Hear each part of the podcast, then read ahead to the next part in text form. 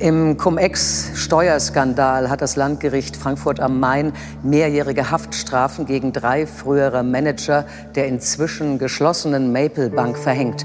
Ein vierter bekam eine Bewährungsstrafe. Der Steuerschaden durch die Cum-Ex-Deals der Bank wird auf fast 400 Millionen Euro geschätzt. 400 Millionen Euro geschätzt. 400 Millionen. Die Maple Bank in Frankfurt war im großen Stil mit Cum-Ex-Deals beschäftigt. Während in anderen Fällen bei diesen Deals, bei dem einmal eine Steuer bezahlt, aber sie von zweien zurückgefordert wurde, immer mehrere Personen oder Banken beteiligt waren, hatte die Maple Bank eine andere Lösung gefunden. Da sie mehrere internationale Standorte hatte, hat sie diese Deals einfach intern, also ohne zweite Partei abgewickelt, damit sehr viel Geld verdient und sich dabei auch noch sehr sicher gefühlt. Doch am Ende musste die Maple Bank Insolvenz anmelden, weil das Finanzamt und die BaFin einschritten und dem Treiben ein Ende setzte. Und der Insolvenzverwalter sagt ganz klar, diese Geschäfte kamen dank tatkräftiger Hilfe von Freshfields zustande.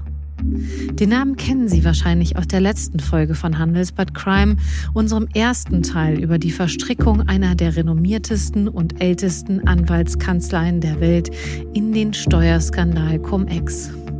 Sollten Sie die Folge noch nicht gehört haben, fangen Sie gerne dort an. Freshfields hat Kunden, auch Banken, zum Thema Cum-Ex beraten. Und da vorne dabei war Ulf Johannemann. Der war früher der weltweite Steuerchef der Anwaltskanzlei. Nun ist er angeklagt. Im Januar beginnt sein Prozess. Johannemann hat eine grandiose Juristenlaufbahn hingelegt. Banken benutzten seine Gutachten als Gütesiegel und Eintrittskarte bei Gesprächen mit den reichsten Familien der Republik. Man könne sie noch reicher machen ganz ohne Risiko. Intern war der Ruf von Johannemann so klangvoll, dass sich die Kanzlei nicht einmal von scharfen behördlichen Gegentönen abbringen ließ. 2016, da waren Freshfields Gutachten zu Cum-Ex schon Gegenstand zahlreicher Ermittlungsakten und trotzdem hat die Kanzlei Johannemann weiter befördert. Wir schauen uns seinen Fall, der in diesem Jahr von vielen sehr genau beobachtet wird, einmal genauer an. In diesem Podcast sprechen wir alle zwei Wochen über die größten Wirtschaftskriminalfälle in Deutschland. Wer dahinter steckt, wie sie dahin gekommen sind und welches System das zugelassen hat.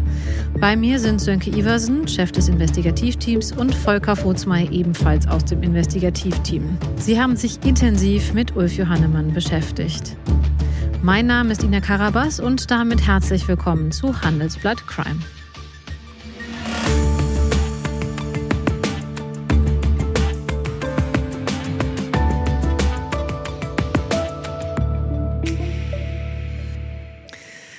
Hallo Volker, hallo Sönke. Hallo Ina. Hi Ina. Wir machen weiter mit Freshfields. Wir hatten schon Teil 1 und haben ein wenig eingeführt in die Welt von Freshfields, wo sie herkommen, wie sie da hingekommen sind, wo sie jetzt sind und natürlich auch über ihr Problem mit Cum-Ex. Heute wollen wir uns, wie versprochen, ein Mandat einmal genauer anschauen und einen Mann, der dabei, ja, man kann sagen, mehr im Licht steht als alle anderen. Fangen wir an mit dem Mandat und zwar, auch das hatten wir vergangene Woche schon angeteasert, mit der Maple Bank. Was genau war das für eine Bank? Ja, das ist eine sehr kleine, eigentlich unbekannte Bank, nur in Insiderkreisen bekannt. Also natürlich stand die auch in Frankfurt, die Filiale. Es war sozusagen eine kanadische Mutter. Und ja, wie gesagt, die hatten hier eine Niederlassung in Deutschland, aber im Schatten der großen Banktürme. Ne? Also kleiner Laden, weiß ich nicht, wie viele hundert Mitarbeiter da gearbeitet haben. Die hatte man so ein bisschen kennengelernt, als es um diese versuchten Porsche-Übernahme von VW ging. Da haben die mitgemischt. Das war ja ein ganz irres Geschäft und ähm, ging ja halt darum, dass Porsche im Grunde die kleine Sportwagentochter VW übernehmen wollte. Dann, ähm, das waren riesige Optionsgeschäfte, die damit zusammenhingen. Und da war halt auch Maple mit eingebunden. Ne? Das war das, wo man Maple, den Namen Maple mal gehört hat hier in der deutschen Wirtschaft. Aber ansonsten hat man eigentlich nicht viel von denen gewusst und auch den Namen kannten, wie gesagt, nur Insider. Ne? Aber mhm. sie haben eben ganz viel Cum-Ex-Geschäft gemacht. Okay, und welches Cum-Ex-Geschäft genau? Welche Rolle haben sie gespielt? Also das Besondere bei den Cum-Ex-Geschäften der Maple Bank ist, dass sie das in-house gelöst haben, sozusagen. Also normalerweise sind Cum-Ex-Geschäfte, das haben wir schon oft besprochen, ziemlich kompliziert. Ne? Da gibt es ganz genaue Absprache zwischen dem Käufer und dem Verleiher und dem Verkäufer und dem der Depotbank und den verschiedenen Beratern und Verwaltern, die da alle eine Rolle spielen. Maple hat sich das angeguckt und gesagt, wow, da kann man ja Geld verdienen. Aber noch mehr Geld kann man ja damit verdienen, wenn man jetzt wenigstens ein paar von den Partnern ausschließt und das einfach innerhalb des zugegeben kleinen Maple-Konzerns, aber doch innerhalb von Maple dreht. Man muss dazu sagen, die hatten in Europa schon auch andere Niederlassungen in UK und in Italien und Deutschland und die haben dann untereinander sich die Aktien zugeschoben. Ne? Also war der Käufer und der Verkäufer quasi aus einem Haus. Das kennen wir ja von den Cum-Ex-Geschäften, dass es natürlich immer einen Käufer und einen Verkäufer gegeben haben muss und die haben einfach das Inhouse gelöst.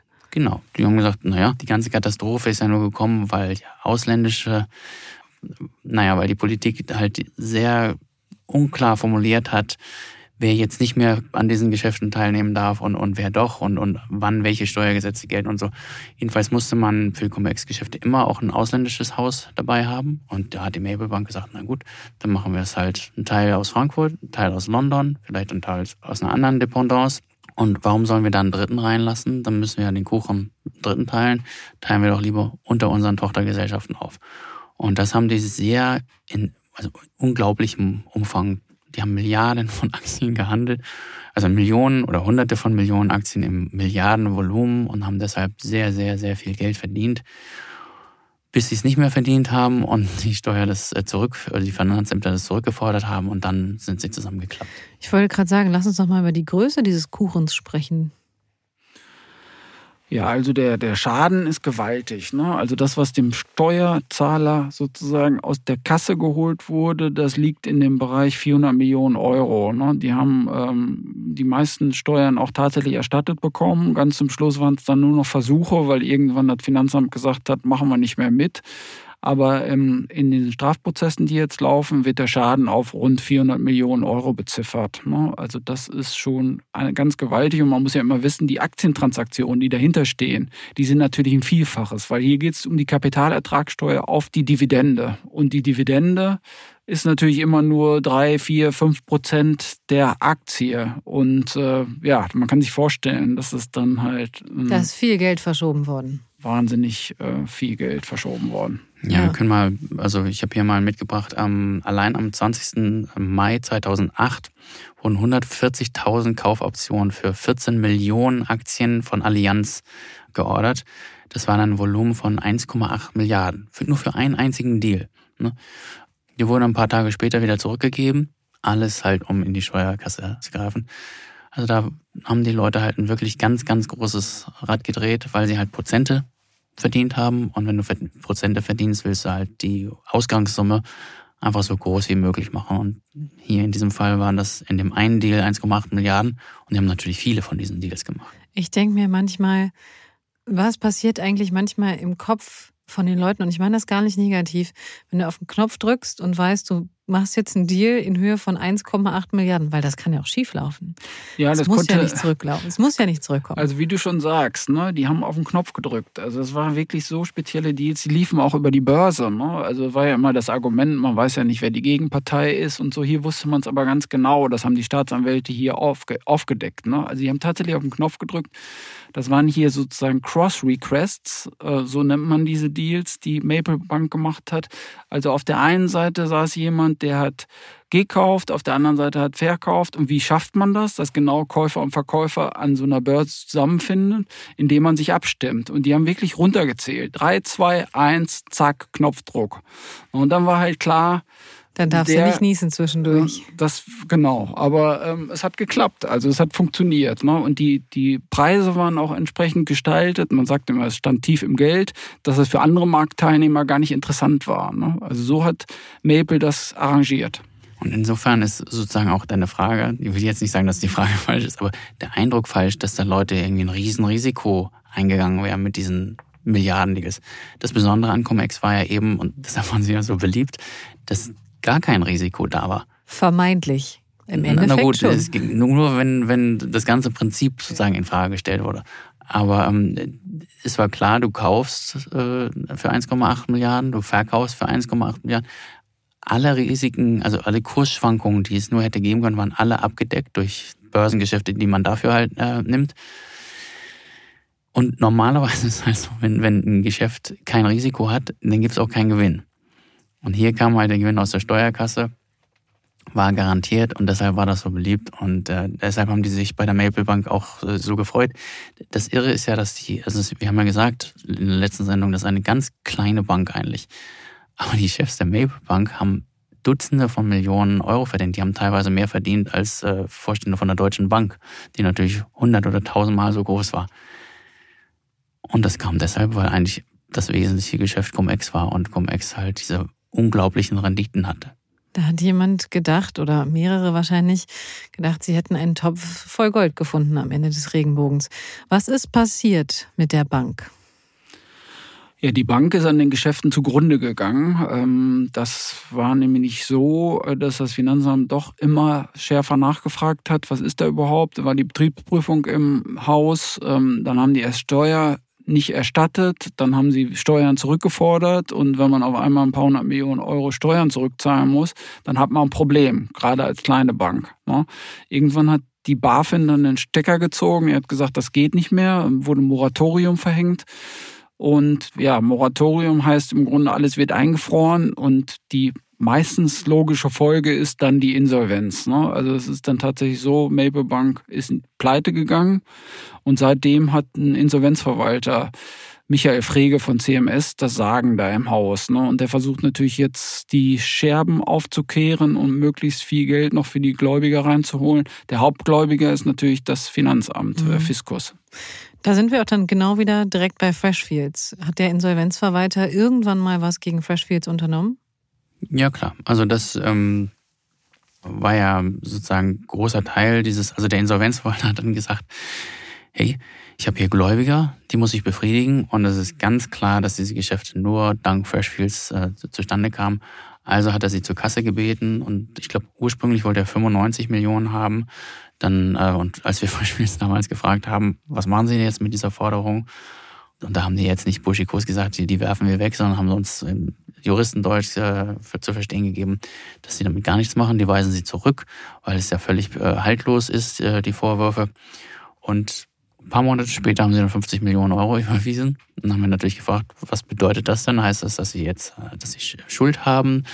War das ein Fehler? Geben Sie hier Fehlverhalten zu? Nein, nein, nein, nein, Herr Iversen, Herr Furzmeier. Das heißt gar nichts.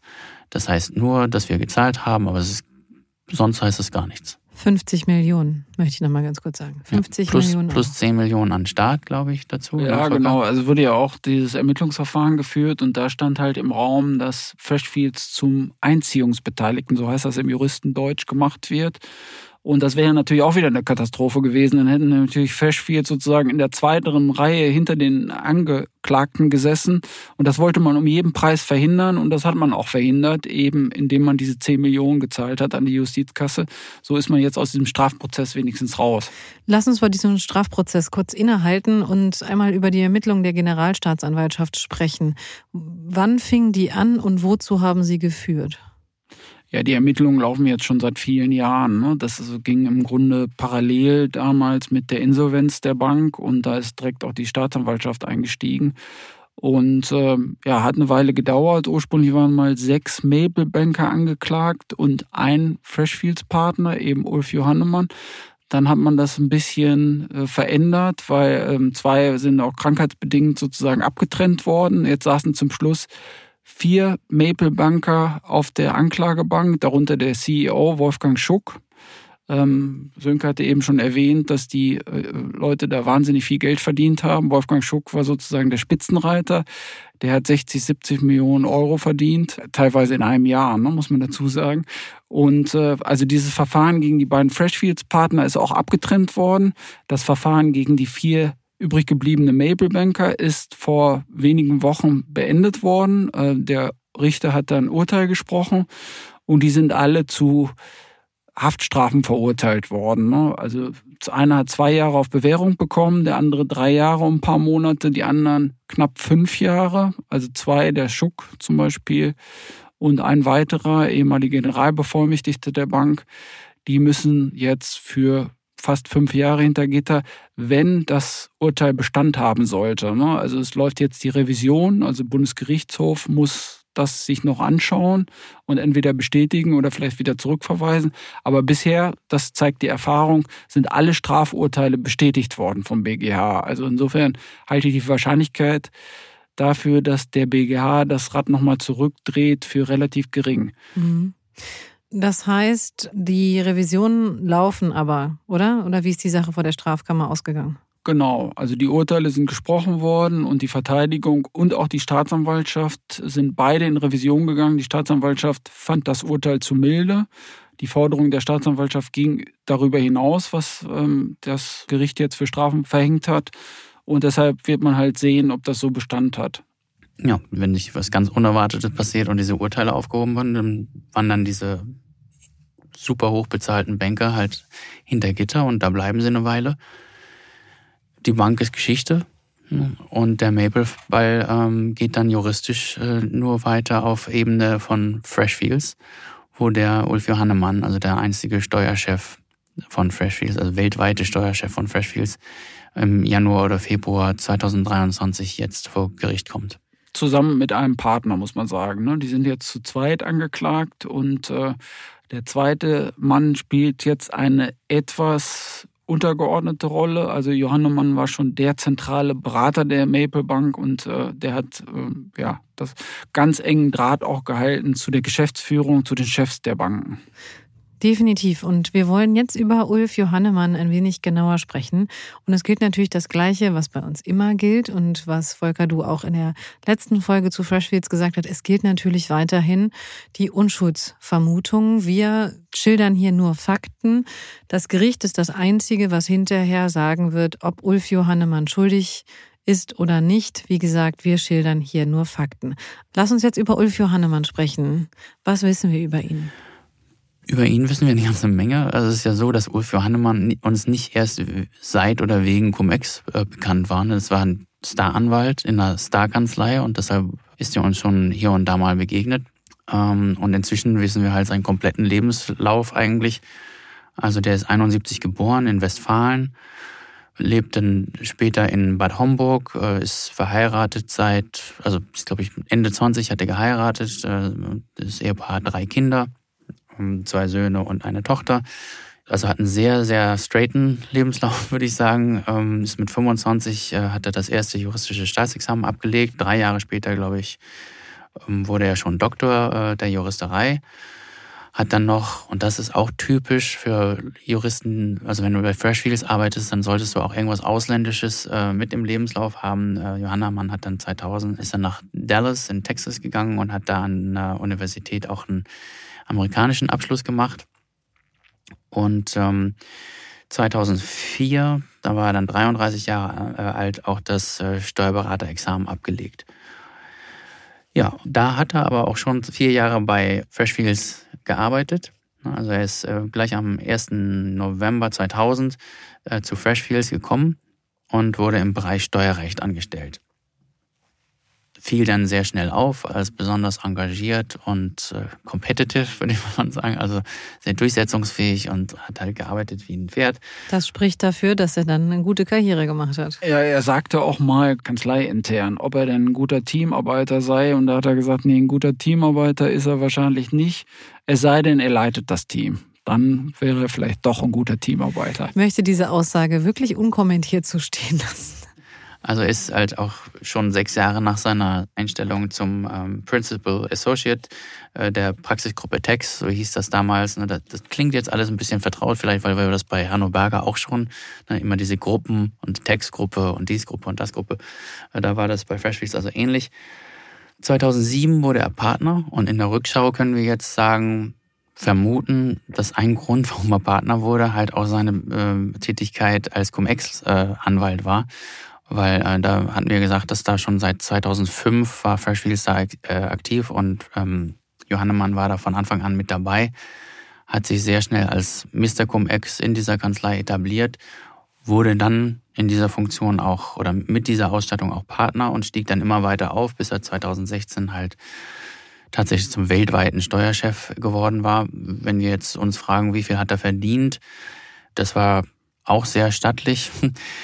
2010, da war er 39, also noch keine 40 Jahre alt, da waren das schon insgesamt mehr als 800.000 Euro, die da zusammenkamen. 2012 hat er dann die Millionengrenze überschritten. Und das stieg dann immer weiter an, sodass er 2017 so fast zwei Millionen Euro im Jahr verdient hat. Das bewahrt ihn aber alles nicht davor, dass er jetzt auf die Anklagebank muss. Bevor wir auf der Anklagebank sind, bevor wir auf die Anklagebank schauen, muss ich ja sagen, lass uns im Jahr 2016 bleiben, denn da gab es einen Untersuchungsausschuss. Ja, genau, im Bundestag. Ne, der ähm, hat sich mit diesen ganzen Cum-Ex-Geschäften befasst, initiiert damals von Gerhard Schick von den Grünen und der hat auch natürlich viele Banker eingeladen, aber der hat auch einige Anwälte eingeladen, unter anderem Ulf Johannemann von Freshfields, weil natürlich auch dem Untersuchungsausschuss sehr schnell klar geworden ist, dass Freshfields hier eine Schlüsselrolle spielt. Ne? Deswegen sind die Anwälte von, also nicht nur Johannemann, auch äh, Kollegen sind da vorgeladen worden und sollten eigentlich aussagen. Jetzt gab es da aber ein Problem. Also ähm, die haben nicht ausgesagt und dann hat der Untersuchungsausschuss versucht, Unterlagen zu beschaffen von der Kanzlei. Die hat aber die Kanzlei nicht zur Verfügung gestellt. Dann gab es da ein ziemliches Gerangel. Äh, man wollte dann eigentlich die Unterlagen holen. Ähm, da ist man aber gescheitert vor Gericht und der Untersuchungsausschuss musste dann wieder unverrichteter Dinge abziehen. Also Johannemann hat nichts ausgesagt, die Kanzlei hat keine Unterlagen rausgerückt und das war dann sozusagen das Ende der Fahnenstange für den Untersuchungsausschuss. Aber immerhin gibt es ja die Staatsanwaltschaft und die hat sich dann Zugriff verschafft. Also die sind dann tatsächlich reingegangen in die Kanzlei und haben durchsucht. Okay, und was haben Sie gefunden? Sehr viel Zeug. Also wir haben ja in der Folge 1 schon äh, darüber berichtet, dass die unfassbar viele Mandate hatten, gerade in der Bankenlandschaft, ungefähr 25. Da gibt es eine Liste. Und äh, ja, das haben die Staatsanwälte gefunden. Das war sehr reichhaltig. Okay, und haben Sie auch was zu Maple gefunden? Ja, etliche Aktenordner. Das war natürlich ein Riesenmandat ne, über viele, viele Jahre hinweg. Also am Anfang hat Johannemann ja Gutachten geschrieben, dann hat sich die Lage zugespitzt, dann gab es teilweise wöchentlich Krisensitzungen auch mit Anwälten und dann haben die noch einen Strafrechtler dazu geholt, Zivilrechtler dazu geholt. Also spitzte sich immer weiter zu. Ne? Dann gab es eine Betriebsprüfung, dann haben die versucht, das runterzuspielen. Ähm, offenbar, jedenfalls sagt das die Staatsanwaltschaft, wurde die Betriebsprüfung auch belogen. Und ähm, ja, die haben halt versucht, das irgendwie wegzukriegen, das Thema, ist ihnen aber nicht gelungen. Aber diese ganzen Dinge, sie sind natürlich aktenkundig und die sind den Staatsanwälten dann auch in die Hände gefallen und die waren ziemlich entlarvend. Ja, und ist das jetzt schon der Punkt eigentlich? Sind wir jetzt schon an dem Punkt angekommen in der Geschichte, wo dann auch tatsächlich Anklage gegen Ulf Johannemann erhoben worden ist?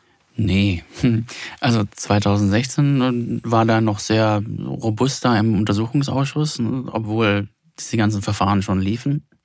Hat aber sich hingesetzt und hat gesagt, äh, er will jeden Zweifel haben, mehr oder weniger. Äh, ist dann zurückgegangen und war weiter, weltweiter Steuerchef. Äh, die staatsanwaltschaftlichen Ermittlungen liefen weiter, die Kanzlei wurde weiter durchsucht. Und nach Lesart Freshfields war dann vollkommen überraschend, dass der kurz vor Weihnachten 2019 plötzlich weg war. Und da gab es eine Meldung, oder ich glaube, Volker, Volker hat es sogar vor der Meldung äh, erfahren. Dann haben wir plötzlich gehört, der Johannemann ist weg. Weg im Sinne von weggesperrt? Nee, nicht weggesperrt, nur weg, nur nicht mehr angestellt oder es war nicht klar, hat er jetzt gekündigt oder ist ihm gekündigt worden? Also der war, der war halt von der Homepage verschwunden. Ne? Ja. Das ist uns aufgefallen. Ne? Not found. Genau, da, die haben, wir waren immer Johannemann halt, so wie wir Hanno Berger auf den Spur waren und, und sind, waren wir auch äh, und sind auch Johannemann und diversen anderen Leuten äh, immer hinterher. Und da war der plötzlich runter von der Homepage und haben wir angerufen, was soll denn das? Und gut, dann kam raus, ja, der, der arbeitet nicht mehr hier gewissermaßen. Und ich glaube, keine zwei Wochen später ist er dann äh, verhaftet worden und in Untersuchungshaft gekommen. Das hatte natürlich den großen, großen Vorteil für Freshfields, dass die Schlagzeile Land nicht hieß Freshfields Anwalt in Untersuchungshaft, oder Freshfields Steuerchef in Untersuchungshaft, sondern ehemaliger. Ne? Auch darüber haben die sich dann aufgeregt und der, der ist doch gar nicht mehr. die, die, zwei Wochen, reden wir über zwei Wochen?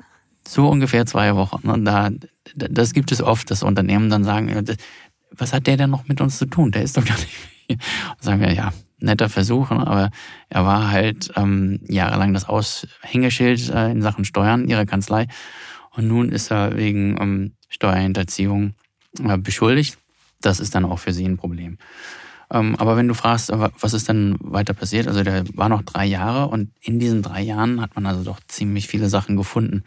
Wir können da äh, gleich ein paar vielleicht Zitate mal zusammenstellen aus diesen Gutachten, ähm, die der Johannemann für Maple in diesem Fall ähm, erstellt hat. Da hören wir jetzt einmal rein. Ulf Johannemann schreibt an die Maple-Führung. Ihnen sind sicherlich die Arbitragemöglichkeiten bekannt, die derzeit durch Leerverkäufe börsennotierter deutscher Aktien über den Dividendenstichtag geboten werden. Somit wird die Kapitalertragssteuer zweifach angerechnet.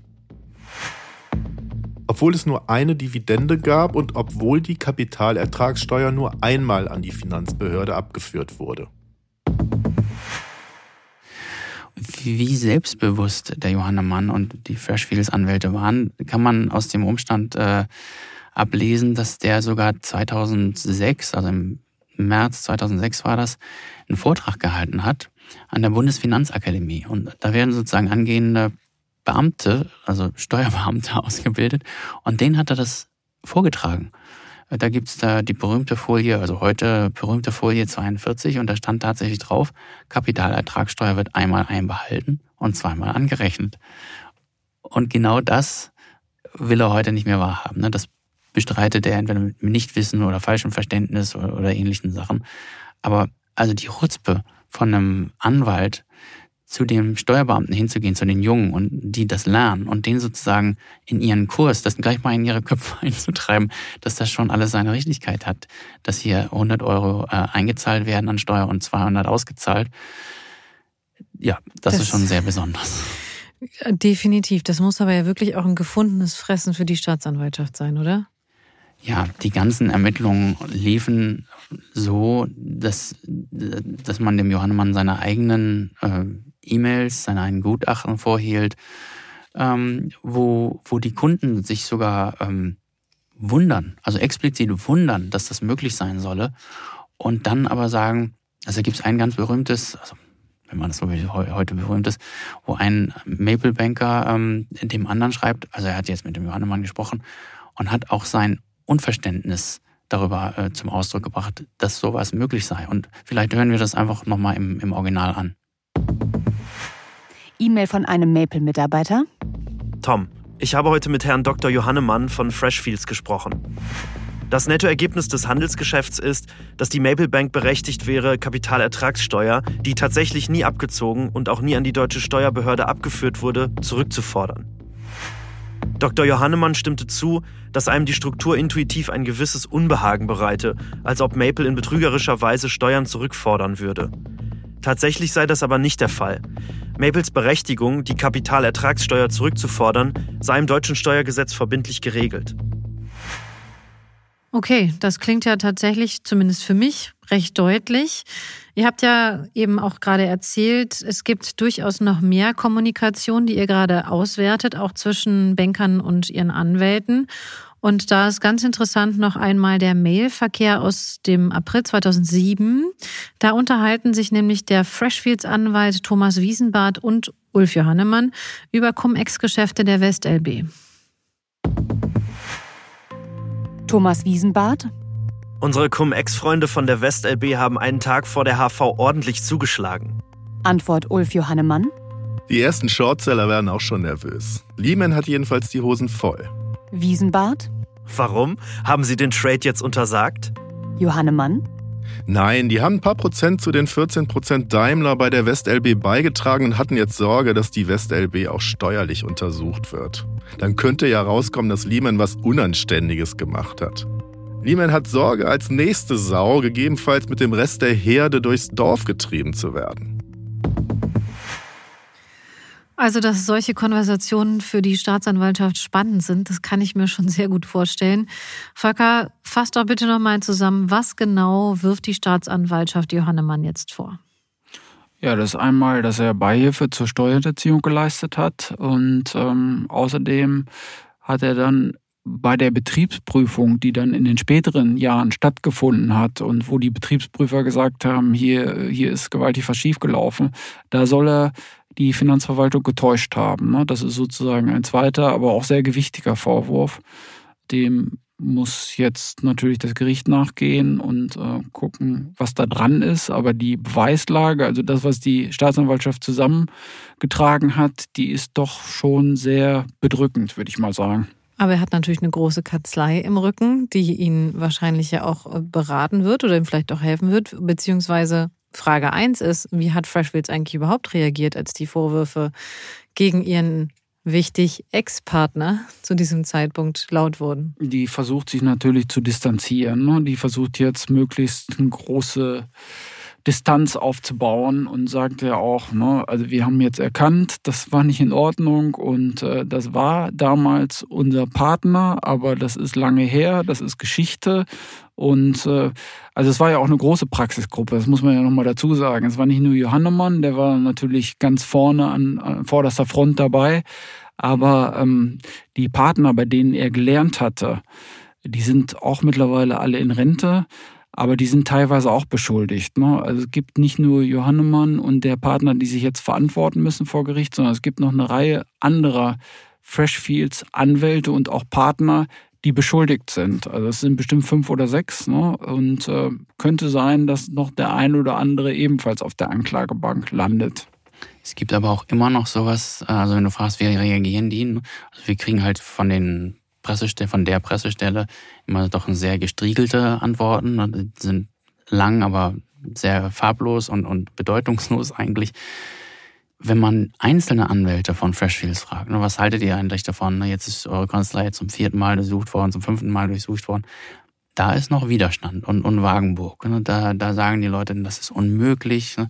Wie kann man die Kanzlei durchsuchen? Und wir haben doch hier nur einen theoretischen Sachverhalt verurteilt, äh, beurteilt. Und wo kommen wir eigentlich hin, wenn das zur Regel wird? Ne? Dass die Arbeit von Juristen sozusagen staatsanwaltschaftlich äh, untersucht wird. Also die fanden das gar nicht gut. Die finden, das ist keine gute Entwicklung für den Rechtsstaat. Wenn die Juristen von Juristen geprüft werden. Genau, die sagen, ähm, ja. Ja, wobei, das ist natürlich, ähm, ja, also ursprünglich sind die Rechtsanwälte ja mal ein Organ der Rechtspflege gewesen. Ne? Also die sollen eigentlich nur dafür sorgen, dass das Recht hier in Deutschland zu Geltung kommt. Ne? Und ähm, also von diesem Organ der Rechtspflege, muss man sagen, sind die ja meilenweit entfernt. Ne? Also das, was da gelaufen ist, Organ der Rechtspflege und äh, sozusagen Einstehen für den Rechtsstaat in Deutschland, äh, das, das hat damit nichts mehr zu tun. Jetzt ist es ja so, dass der Fall, sagen wir mal, schon secondary einmal verhandelt worden ist, und zwar eben bei der Verurteilung der Maple Banker. Hat der Richter da schon irgendwas zur Rolle von Freshfields gesagt? Also er hat sich relativ zurückhaltend geäußert, weil er muss natürlich auch aufpassen, das weiß er auch. Er darf jetzt nicht vorverurteilen. Also das ist ein eigener Prozess, der jetzt stattfindet gegen Johannemann und den Partner.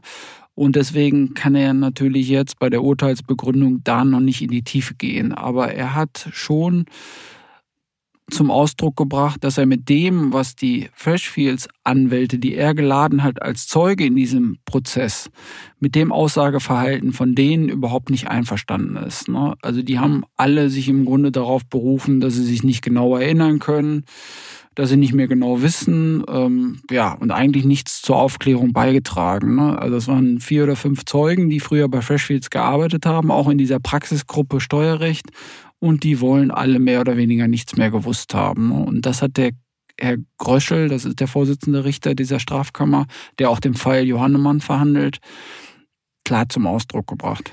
Irgendwann machen wir mal eine Sonderfolge nur zum Thema Erinnerungslücken. Wirklich. Was erwartet ihr denn eigentlich vom Prozess? Ja, ich glaube, das ist relativ ähm, klar. Zumal wir jetzt, das ist dann auch der sechste oder siebte Cum-Ex-Prozess, ne, wenn wir die alle einreihen. Klar, es sind verschiedene Banken, verschiedene Themen, aber im Grunde immer dasselbe Geschäft. Zweimal sich was erstatten lassen für das, was man nur einmal eingezahlt hat.